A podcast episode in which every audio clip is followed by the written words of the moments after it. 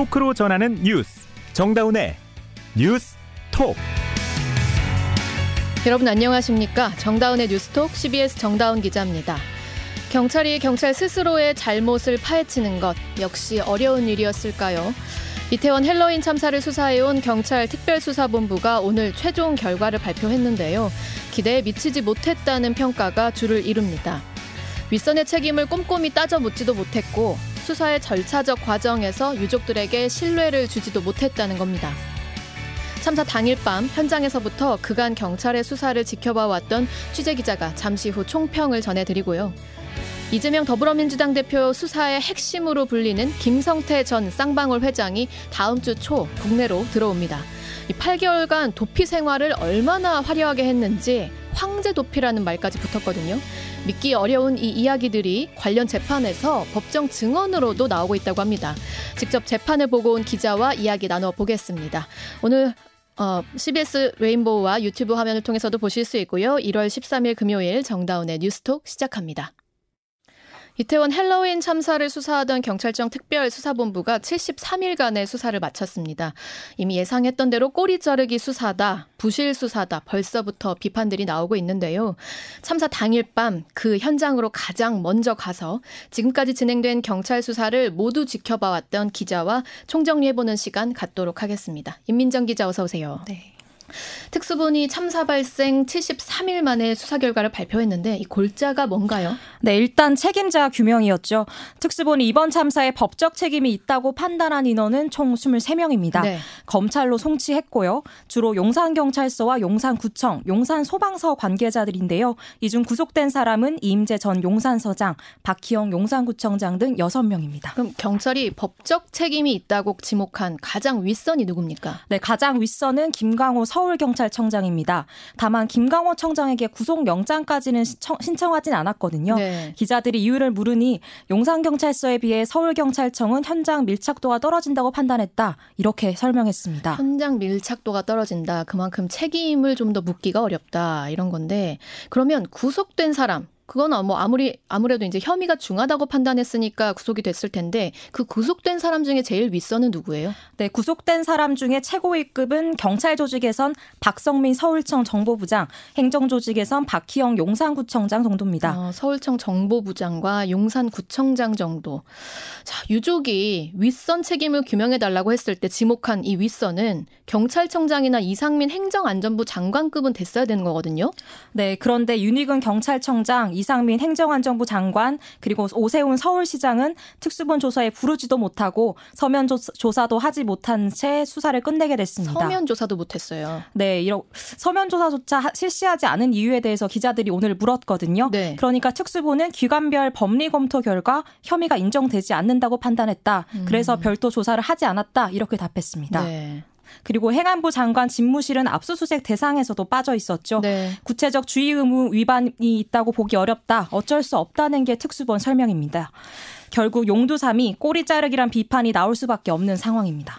뭐 그럼 그당 그동안 공개됐던 내용에 비하면 뭐 오늘 새로운 내용은 좀 없는 것 같은데 그럼 특수본이 73일 동안 도대체 뭐 한 거예요? 네, 특수본은 사고 전후 과정에서 각 기관들 대응이 부실했다. 이 부분을 좀 더 밝혀냈습니다. 네. 경찰, 구청, 소방 등이 이태원 헬로윈데이 사고를 대비한다는 목표를 갖고 있었음에도 그 의무를 제대로 이행하지 않았고 음. 그러한 과실들이 중첩돼서 사고가 발생했다는 건데요. 네. 실제로 사고 전 경찰은 대통령 집무실 앞에 그 집회 시위 관리에 집중하고 있었고 네네. 네. 사고 후에 지시 체계도 무너졌던 사실이 드러나기도 했었죠. 음. 특히 박성민 서울청 정보부장과 용산경찰서 정보과장 등의 공소장에 이런 관련 내용들이 좀 자세히 나오는데요. 네 참사 이후에 정보라인 경찰관들은 사태를 제대로 수습하려고 노력한 게 아니라 대통령실의 용산 이전이 참사 원인으로 지목되는 걸 가장 음. 우려했다는 겁니다. 그 참사의 책임이 경찰로 돌아오는 것, 또 용산 대통령실로 지목되는 것 이걸 가장 두려워했다는 점. 네, 그렇습니다. 그리고 저희가 어제 뉴스톡에서 보도하기도 했었는데요. 네. 특히 용산구청은 사고 초반에 신고가 접수됐는데도 음. 이태원 현장을 살피지 않고 대통령 비난 전단지를 때려갔다는 사실도 밝혀지기도 했습니다. 맞아요. 그런 소식도 전해드렸었죠. 자, 사고 원인에 대해서는 좀 더 구체적인 분석이 나왔습니까? 네, 사고 원인에 대해서 참사 당일 오후 10시 15분쯤 처음으로 이제 넘어짐이 발생했고 네. 약 15초 동안 뒤에서 따라오던 사람들이 동시 다발적으로 넘어지는 상황이 4차례 이어졌다는 점이 오늘 발표 에서 나왔습니다. 음. 그리고 특수부는 조금 어렵지만 군중 유체화란 용어를 썼는데요. 군중 유체화. 네, 자의로 걷기 어려운 채 둥둥 떠밀려서 그러니까 이동하기 어려운 상태라고 이해하시면 됩니다. 음. 오후 9시부터 이런 군중 유체화 현상이 벌어졌고 오후 10시 그러니까 사고 발생 15분 전부터는 극심했다고 합니다. 저도 키가 작은 편이라 출퇴근길 만원 지하철에서 비슷한 경험을 한 적이 있거든요. 발이 동동 떠서 움직 어, 서 있지 못하는 상태. 그러니까 그런 군중 유체화 현상이 당일에도 일어났다는 거네요. 네, 그렇습니다. 당시 부상자들도 뒤에서 미는 힘 때문에 자꾸 공중으로 떠서 발이 땅에서 떨어진 상태였다. 음. 인파에 밀려서 파도 타기처럼 왔다 갔다 하는 현상이 있었다. 이렇게 증언했습니다. 네. 특히 특수볼의 자문 역할을 한 박준영 구모공대 기계설계 공학과 교수가 희생자들이 받았을 압력에 대해서 오늘 구체적으로 설명하기도 했는데요. 네. 당시 피해자들은 평균 2,200에서 5,500 뉴턴, 그러니까 약 224kg에서 560kg 의 압력을 아. 받았을 것이라고 말했습니다. 한 사람이 560kg까지 압력을 받았을 수 있다. 얼마나 고통스러우셨겠습니까? 유가족들은 이번 수사 결과 납득을 못 하시죠? 네, 이종철 12구 이태원 참사 유가족 협의회 대표와 이정민 부대표가 오늘 오전에 서부지검에서 피해자 진술을 위해서 좀 출석을 했는데요. 네. 경찰 수사는 윗선까지 올라가지 못했다. 검찰 수사에 기댈 수밖에 없다. 이렇게 탄식했습니다. 이정민 유가족 협의회 부대표 말 들어보겠습니다. 저희가 단순하게 생각할 때제 식구 감사기로 볼 수가 없거든요. 이건 굉장히 잘못되었고 참고로 제가 한 말씀만 드리면요. 159명이 사망을 했습니다. 159명이 사망했는데 단 6명이 구속되었습니다. 이게 과연 국민들이 납득할 수 있는 건지 한번 되물어보고 싶습니다. 네, 네, 피해자들이 신병을 넘겨받은 검찰이 3일 전에 경찰청 등에 대한 전방위 압수수색을 하기도 했는데 좀 네. 아무튼 수사의 내용도 그렇고요. 이 절차적인 만족감도 주지 못했다는 게 유가족분들이 가장 불만스러운 부시, 어, 부분이실 것 같아요. 그러니까 어제 국정조사 공청회가 있었는데 왜 언론에만 브리핑하고 유족들에게 직접 설명하는 기관이 하나도 없느냐 이렇게 말씀하셨었거든요. 네, 이 부분에 대해서도 오늘 특수본의 입장을 밝혔는데요. 특수본은 수사 결과를 규정에 따라 유족 에게 조만간 통지할 예정이라고 아, 이렇게 밝혔습니다. 그 부분에 대해서도 굉장히 불쾌하실 수도 있을 것 같아요. 결과만 통지하겠다라는 네, 표현. 그렇습니다. 자, 임민정 기자, 참사 당일 밤부터 현장에서 상황 지켜보고 경찰 수사까지 쭉 봐왔잖아요. 이번 수사 결과 보면서 어떤 생각하셨어요? 네, 제가 참사 당일 오후 11시 30분쯤부터 현장에 있으면서 상황을 다 지켜봤는데요. 네. 보면서 도심 한복판에서 사람들이 이렇게 길을 걷다 죽을 수가 있나, 대체 왜 이런 사고가 일어났지? 라는 생각이 좀 밤낮 할 것 없이 이어졌던 것 같습니다. 음. 특히 유가족분 중에 우리 아이가 길을 걷다가 그냥 죽었다라고 말씀하신 게 가장 네, 아직도 기억이 남는데요. 음. 네, 그렇습니다. 특수본 출범 초기에 경찰이 셀프 수사란 한계를 어디까지 극복할 수 있을까 의문이었는데 음. 역시나 아쉬움이 남는 그런 수사 결과인 것 같습니다. 네, 여기까지 듣죠. 임민정 기자 수고했습니다. 여러분은 지금 뉴스다운 뉴스 정다운의 뉴스톡을 듣고 계십니다. 8개월 동안 해외 도피 생활을 하다가 체포된 쌍방울 그룹 김성태 전 회장이 조만간 국내로 송환됩니다. 이번 주에 이재명 더불어민주당 대표 검찰 소환 조사와 함께 가장 주목받는 핵심 인물이 이 김성태 전 회장이었거든요. 그런데 이 사람은 작년부터 황제 도피로도 논란이 되고 있었습니다. 도피 중에 골프를 치거나 대놓고 유흥을 즐겼다는 자극적인 이야기들이 언론을 통해서 많이 나왔습니다. 근데 최근 열리고 있는 쌍방울 관련 재판에서 이 부분이 사실이다라고 확인하는 증언이 나왔다고 해요. 재판을 직접 보고 온 정성욱 기자 스튜디오에 나와 있습니다. 정성욱 기자 안녕하세요. 네, 안녕하세요. 네, 취재 중인 어, 쌍방울 관련 재판에서 김성태 전 회장의 이 황제 도피가 언급 발급이 됐다고요? 네, 지금 수원지방법원에서는 쌍방울그룹과 관련된 재판 두 건이 진행 중인데요. 네. 하나는 검찰 수사관이 쌍방울에 수사 자료를 유출한 사건이고요. 음. 다른 하나가 쌍방울에서 뇌물을 받은 혐의로 기소된 이화영 전 경기도 평화부지사 재판입니다. 네. 그런데 최근에 들어간 이화영 전 부지사 재판에서 증인들이 좀 관심 가는 얘기를 어, 하더라고요. 관심 있는 얘기 어떤 얘기인가요? 그러니까 김 전 회장의 황제 도피 관련 증언이었는데요. 네. 그러니까 지난 6일 열린 재판에 쌍방울 계열사 대표 A 씨가 증인으로 출석 했습니다. 때 A 씨는 작년 6월에 싱가폴로 가서 직접 김 전 회장을 만난 인물입니다. 어, 작년 6월에 이 A 씨라는 사람이 김성태를 직접 싱가폴에서 만난 거예요. 네, 그래서 검찰이 A 씨한테 물어요. 가서 어떤 이야기를 했냐고. 음. 그러니 A 씨가 이렇게 답합니다. 골프도 치고 술도 마셨다. 음. 그래서 김 전 회장은 A 씨를 만나기 한 달 전에 싱가폴로 출국해 있는 상태였는데요. 네. 아까 말씀드린 대로 검찰 수사 자료 유출 사건이 발생하고 얼마 뒤에 출국을 한 거예요. 네. 그래서 해외 도피라고 보는 그쵸. 거고요. 그런 상황에서도 여유롭게 골프도 치고 술도 마셨다라는 증언이 나온 겁니다. 이거는 뭐 도피 중인 사람이라고는 사실 생각하기 어려운 모습이에요. 또 무슨 이야기를 나눴다고 하던가요? 예, 새로운 투자 사업을 구상하면서 사람도 만났다고 해요. 사업 구상을 하고 있었다? 네, A 씨는 이렇게 말합니다. 코인이었나 블록체인이었나 아무튼 투자도 좀 받고 사람도 만나려고 하고 있다더라라고 증언을 했습니다. 이게 이제 김성태 전 회장의 말이라는 거죠. 네, 그래서 검찰이 한 번 더 물어봅니다. 음. 누구한테 들은 거냐고 물으니 김 전 회장에게 직접 들었다고 답했습니다. 아니 그런데 국내로 들어오면 당장 수사를 받을 사람이 뭐 새로운 사업을 구상한다. 골프 치고 술을 마시고 전혀 뭐 이런 수사 상황을 개의치가 않는 모습인데 자, 뭐 대놓고 유용적이었다는 보도들도 계속 나오고 있었거든요. 이 부분도 확인이 됐습니까? 네, 관련 부분도 증인 신문 과정에서 이야기가 나왔습니다. 우선 검찰이 이렇게 질문합니다. 전직 기상캐스터와 유흥업소 종사자가 지난해 6월과 7월 방콕행 항공권을 구매했다고 한다. 음. 김전 회장을 위해서고 증인 대신에라고 음. 하니까 A 씨는 저 대신은 아니다라고 답을 하면서도 음. 김전 회장을 위한 생필품을 갖고 태국으로 갔다라는 데에서는 사실을 인정을 했습니다. 네. 그러니까 흔히 많이 보도됐던 뭐 김치나 회 이런 것들을 갖고 가겠다는 가겠다는 거겠죠. 네, 김치 회. 네. 그리고 이거 말고도 김 전 회장 생일을 맞이해서 유명 가수와 임직원들이 태국으로 갔다는 증언도 있었고요. 어. 그러다 보니까 이 도피보다는 사실 좀 휴양에 가까운 생활로도 보여요. 그러게요. 이건 뭐 정말 황제 도피다라는 말이 딱 어울리는데 이 김성태 전 회장이 받는 범죄 혐의들이 굉장히 많고 또 굉장히 무거운 혐의들이거든요. 그러니까 상식적으로 저 제가 회사원이라면 쉽게 돕기 어려울 것 같은데 쌍방울 임직원들이 왜 해외까지 나가면서 이렇게 김성태 전 회장을 계속 돕고 있는 건가요? 일단 재판에 나온 증인들은 김 전 회장의 검찰의 수사 대상이라는 걸 몰랐다고 합니다. 몰랐다고요? 이렇게 보도가 많이 됐는데. 그래서 그 보도를 보고 알았다고 하고요. 아, 그래요? 예, 그리고 아예 출국 사실조차 몰랐다라는 직원이 대다수예요. 음. 근데 사실 모순인 부분이 있는 게 김 전 회장을 만나려고 항공권만 3천만 원 상당을 결제했다라는 게 그 재판에서도 검찰에서 주장을 했고요. 네. 그리고 그게 회사 돈인지 어떤 비용인지는 모르겠지만 하지만 사실 조직의 리더가 해외에서 장기간 체류를 하고 있는 거나 음. 또 김치 같은 음식들을 해외로 공수를 한다는 것 자체가 사실 음. 잘 이해되지 않는 부분이고 몰랐다는 게 이해할 수 없는 부분인 거죠. 네. 음. 그리고 항공권을 포함해서 김 전 회장의 도피 비용도 억대가 들은 걸로 조사가 어. 됐는데요. 어. 검찰이 또 다른 증인 쌍방울 임원 B 씨를 추궁을 합니다. 이것도 재판에서? 네, 맞습니다. 그러니까 지난해 8월까지 쌍방울 그룹에서 항공권이나 식자재 비용으로 1억 1,600만 원을 사용한 사실을 아냐라고 물으니까 음. B 씨가 잘 모른다고 답하긴 했습니다.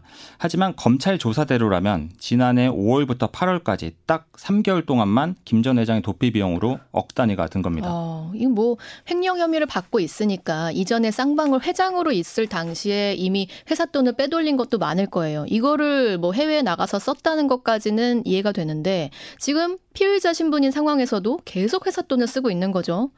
이건 뭐 전직 회장이지만 김성태 전 회장이 여전히 실소유주가 맞다라는 거를 방증하는 자료가 아닌가 싶은데 자 어쨌든 이제 태국에서 붙잡혔으니까 조만간 송환이 됩니다. 그런데 지금 보도들에 김성태 전 회장이 자진 귀국한다라는 표현들이 나오고 있어요. 좀 이 부분이 좀 잘 이해가 안 가거든요. 아, 그러니까 그 저도 그 쌍방울 관계자들도 만났고 그 취재 보도 과정에 있었는데 네. 우선 그 쌍방울 측에서 김성태 회장이 자진 귀국하겠다라고 자료 자체를 냈어요. 아, 그건 쌍방울 측에서 나온 얘기네요. 예. 음. 그런데 그러다 보니까 반대로 이 수사를 하는 검찰에서는 조금 불편한 기류가 좀 느껴지는 게 음. 그러니까 사실 자진 귀국이라는 워딩 자체는 내가 자의를 자의로 귀국을 하늘 때가 그렇죠. 자진 귀국이라는 표현인데 검거되기 전에 네 음. 사실 김 전 회장은 검찰의 수사 대상에 올라 있고 또 불법 체류자 신분이어서 어제 강제 추방도 확정이 된 거였잖아요. 음. 그러다 보니까는 마치 어떤 일종의 포장이 되는 그런 것처럼 보여서 어. 조금 불편함이 느껴지는 것 같고요. 지금 이런 상황에서 언론 플레이까지 하고 있다라고 볼 수밖에 없어요. 자, 뭐 어제까지만 해도 보도로는 이제 오늘이나 내일 중으로 들어올 수도 있다라는 이야기도 있었는데 뭐 언제 오나요? 우선 다음 주 초가 유력합니다. 월요일 또는 늦어지면 화요일까지도 좁혀지는데요. 음. 법무부가 어젯밤에 김 전 회장을 송환하기 위한 긴급 여권을 신청했다고 하고요. 네. 또 이게 여권이 발급되고 항공편이 예약되는 것까지 감안하면 다음 주 초가 얘기가 나오는 음, 겁니다. 저 마지막으로 한 가지 더 궁금한, 궁금한 게 어쨌든 이 김성태 전 회장의 송환이 주목받는 건 역시 이재명 더불어민주당 대표와의 연관성 때문이잖아요. 근데 뭐 정 기자가 지금 쌍방울과 관련해서 진행되는 재판들을 보고 있는데 이 재판들에서 증인이나 뭐 현출된 증거 자료를 통해 이재명 대표와 관련한 이야기는 좀 나오고 있나요? 사실 그러니까 이대 이재명 대표 관련된 얘기는 없었습니다. 공식적으로는 음, 없었는데 지금까지 쌍방울 재판에선 언급된 적이 없다. 아 근데 제, 직접 언급된 적은 없지만 관련 자료에서 이재명 대표 이름이 한 번 나온 적이 있어요. 어, 어떻게 나왔죠? 이게 검찰 조서 자료로 그 화면을 띄우고 한 재판이었는데 네. 그 중에 하나가 질문 쌍방울 관계자를 대상으로 한 질의였는데 그 김성태 회장이 혹시 정치권과도 좀 연결이 돼 있냐라고 물으니까 그 음. 답변하는 음. 관계자가 잘 모른다. 음. 다만 김성태 회장이 이 대표 측 측근들이랑은 가깝다는 얘기는 들었다라고 음. 하면서 뭐 재판 중인 이화영 전 부지사부터 뭐 이 대표의 측근으로 언급돼 왔던 일부 변호사 이름들을 언급을 하긴 하더라고요. 음. 다만 이제 이때는 이게 어떤 직접 이재명 대표라는 이름 자체가 언급된 건 아니고 언급된 것은 아니지만 네. 잘 아는 사이라는 증언은 나오긴 했다. 네, 검찰 조사 단계에서 있었던 걸로 음. 보입니다. 네, 뭐 들어오면 앞으로 더 자세한 내용 알 수 있겠네요. 정 기자 앞으로도 재판 잘 챙겨 주십시오. 네. 여기까지 듣겠습니다. 네, 한국은행이 오늘 기준금리를 0.25%포인트 인상하면서 기준금리가 연 3.5%에 도달했습니다. 2008년 12월 이후에 14년 만에 최고치인데요. 여전히 높은 물가 상승률 그리고 한미 금리 격차를 감안한 것으로 보입니다. 박지원 기자가 보도합니다. 오늘 오전 한국은행 금융통화위원회는 새해 첫 통화정책 방향 회의에서 기준금리를 0.25%포인트 인상했습니다. 이창용 하는 총재입니다. 한국은행 기준금리를 3.25%에서 3.50%로 25bp 인상하여 통화정책을 운영하기로 결정하였습니다. 지난해 4월 이후 7차례 연속 기준금리 인상이자 재작년 8월 이후 기준금리가 3%포인트나 높아진 겁니다. 지난해 말까지 소비자 물가가 5%대 상승을 지속하고 올해 상반기에도 이 같은 흐름이 이어지는 등 물가 상승 압력이 여전하다는 판단이 작용했습니다.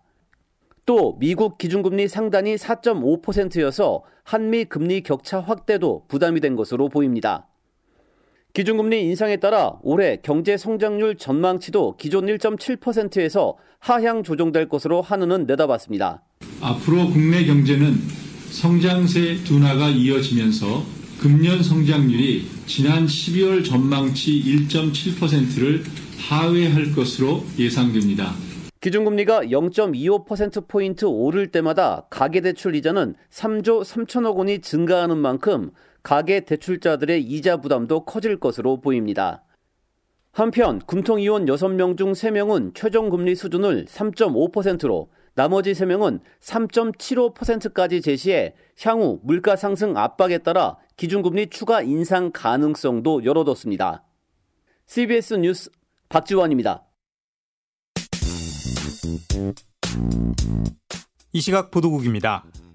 방역당국은 전 국민의 코로나19 항체 보유율이 99%에 육박하지만 집단 면역이 형성된 것은 아니라고 밝혔습니다. 질병관리청은 표본조사 결과 전체 국민 항체 양성률이 98.6%로 확인됐지만 항체 효과가 3, 4개월이면 급격히 떨어지기 때문에 집단 면역 효과를 기대하긴 어렵다고 밝혔습니다.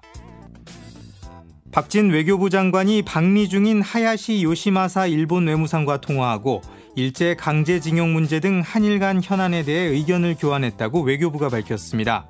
이번 통화는 한국 정부가 강제징용 배상 문제에 대한 제3자 변제 해법을 사실상 공식화한 다음 날 이루어져 일본의 호응 조치 거론 여부가 주목됩니다. 국민의힘 나경원 전 의원이 저출산 고령사회위원회 부위원장직 사직서를 정식으로 제출했습니다. 윤석열 대통령은 오늘 사의를 수용하고 후임에 김영미 동서대 교수를 임명했습니다.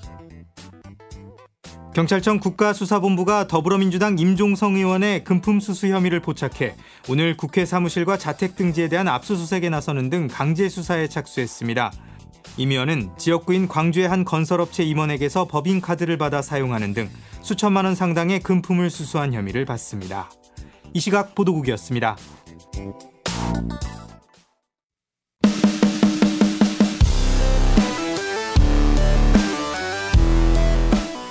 온라인 핫 이슈를 짚어봅니다.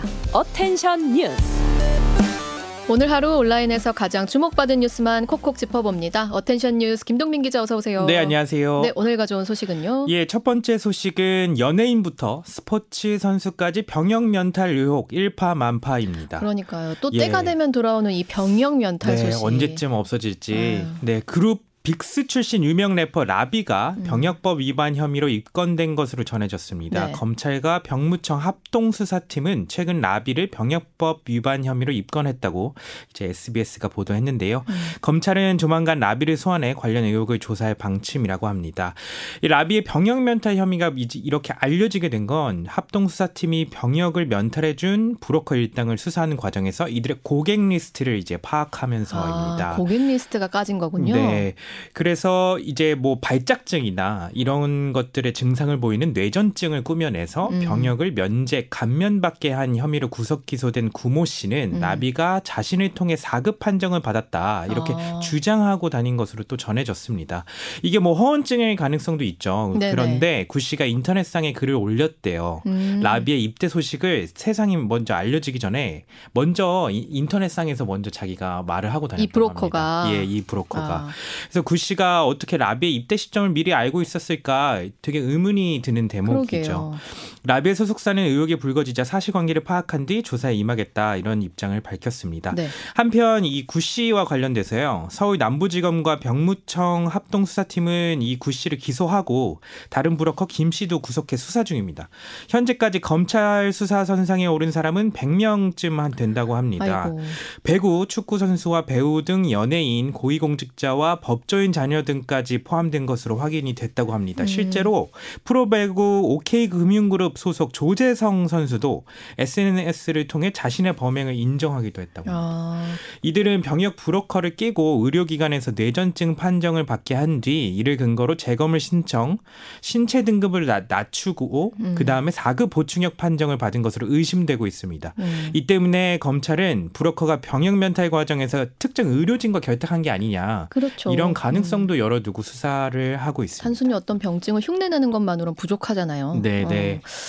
네. 네, 다음 소식은요. 예, 다음 소식은 건물주 손자라던 이기영 음. 진짜였다입니다.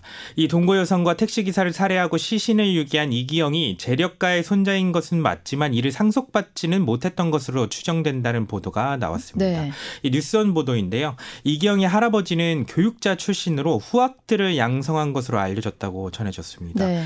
또 파주 일대의 땅 부자라고 하고요. 부동산 투자에 능해 건물 등을 소유한 재력가인 것으로 전해 졌다. 이렇게 보도를 했는데요. 음, 아무튼 이기영은 평소 주변인들에게 건물주의 손자라는 점을 내세우며 재력을 과시했다는 게 피해 여성들의 증언인데 이제 이런 대목들을 보면 사실일 가능성이 있는 아, 셈이죠. 본인이 되게 자랑하고 다녔다는군요. 네, 음. 다만 이기영은 재력가인 할아버지나 아버지로부터는 별다른 재산을 물려받은 것 같지는 않습니다. 음. 왜냐하면 과거 음주운전 재판 판결문을 보면 생활고 등을 이유로 법정 최저형을 받은 기록도 있다고 합니다. 아, 이 때문에 뭐 재력가의 손자다 이런 음. 말로 호기심을 끌어 서 피해자들을 이제 이용한 건 이용하고 아니냐. 뭐 음. 이런 게 아니냐 이런 추측이 제기됩니다. 네, 마지막 소식은요. 예, 마지막 소식은 홧김에 불 지른 20대입니다. 음. 이게 연인과 다투다 자신이 살던 아파트에 불을 지른 20대 여성이 경찰에 붙잡혔습니다. 네. 근데 뭔가 이제 주목을 끌 만한 포인트들이 많은데 음. 오늘 오전 7시 50분 그러니까 아침 출퇴 출근 시간길에 광주 북구의 한 복도식 아파트 4층에 집에 이게 불을 지른 거죠. 본인 집이네요? 예, 음. 그런 혐의를 받습니다. 근데 연인과 술을 마시다가 아침인데요? 화가 나니까 네, 아침인데 그것도 좀 네. 저도 의아했는데 음. 바지에 불을 질렀다고 합니다. 아. 불은 집안 내부를 태우고 아파트 한 층 전체로 번져서 주민 50명이 대피하는 소동이 일어났지만 다행히 인명 피해는 없었다고 합니다. 아, 너무 다행입니다. 네, 아침 그렇습니다. 시간인데. 네, 여기까지 듣죠. 김동빈 김동빈 기자 수고했습니다. 네, 감사합니다. 이어서 날씨 전해드립니다. 김수진 기상 리포터. 네, 한겨울 같지 않은 포근한 날씨가 이어지더니 오늘 겨울비 같지 않은 많은 비가 내리고 있습니다. 특히 제주 산지와 경남 남해안으로는 폭우 수준의 큰 비가 쏟아지면서 1월 1일 강수량 역대 급값을 경신한 곳이 많았는데요. 지금은 중북부 지역을 중심으로 약한 비가 오락가락 이어지고 있습니다. 하지만 이번 주말 휴일까지도 강약을 반복하면서 전국적으로 지속적으로 비나 눈이 길게 더 이어지겠고 특히 강원 영동과 경북 북동 산지에서는 다음 주 월요일까지 엄청 엄청난 폭설이 쏟아지겠습니다.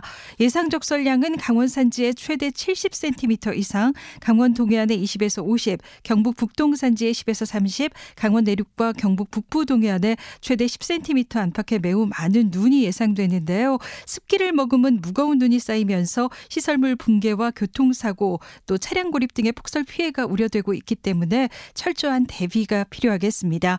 그리고 그 밖의 지역에서도 내일 밤부터 비가 눈으로 바뀌면서 어, 경기 동부와 충북 북부, 경북 북부에 2에서 7cm, 그 외에 중서부와 전북 경북에 1에서 5cm 안팎의 눈이 예상되는 가운데 서울과 경기 서부, 경기 서부에서는 최대 3cm 안팎의 눈이 쌓이는 곳이 있겠습니다. 그리고 내일 오전까지 전국 대부분 지역으로 매우 짙은 안개가 끼는 곳이 많을 것으로 보여서 교통안전에 더욱더 유의하셔야겠습니다. 한편 내일 서울의 아침과 낮 기온 모두 7도에 머무는 등 내일 낮부터 기온이 점차 떨어지면서 다음 주에는 다시 찬바람을 동반한 영하권의 추위가 찾아오겠습니다. 지금까지 날씨였습니다. 수백 채의 빌라를 소유한 빌라왕들의 배우로 지목된 부동산 컨설팅 업체 대표 신모 씨가 구속이 됐습니다. 어, 서울중앙지법에서는 영장 실질 심사를 한 뒤에 증거인멸 도망할 염려가 있다면서 이 구속영장 발부했는데요. 신 씨는 자신의 부동산 컨설팅 업체의 명의를 빌려주는 바지 집주인 여러 명 두고 무자본 갭 투기 방식으로 다세대 주택을 사들여서 임차인들의 전세 보증금을 가로챈 혐의를 받죠. 자, 구속됐다니까 너무나 다행인데요. 이 피해자들의 보증금 정말 빨리 돌려받을 수 있으면 좋겠습니다. 검찰에서 수사가 잘 이뤄지길 기대해 봅니다. 이번 주 정다운의 뉴스톡이 준비한 소식 여기까지고요. 네, 저희는 다음 주에도 뉴스다운 뉴스로 돌아오겠습니다. 고맙습니다.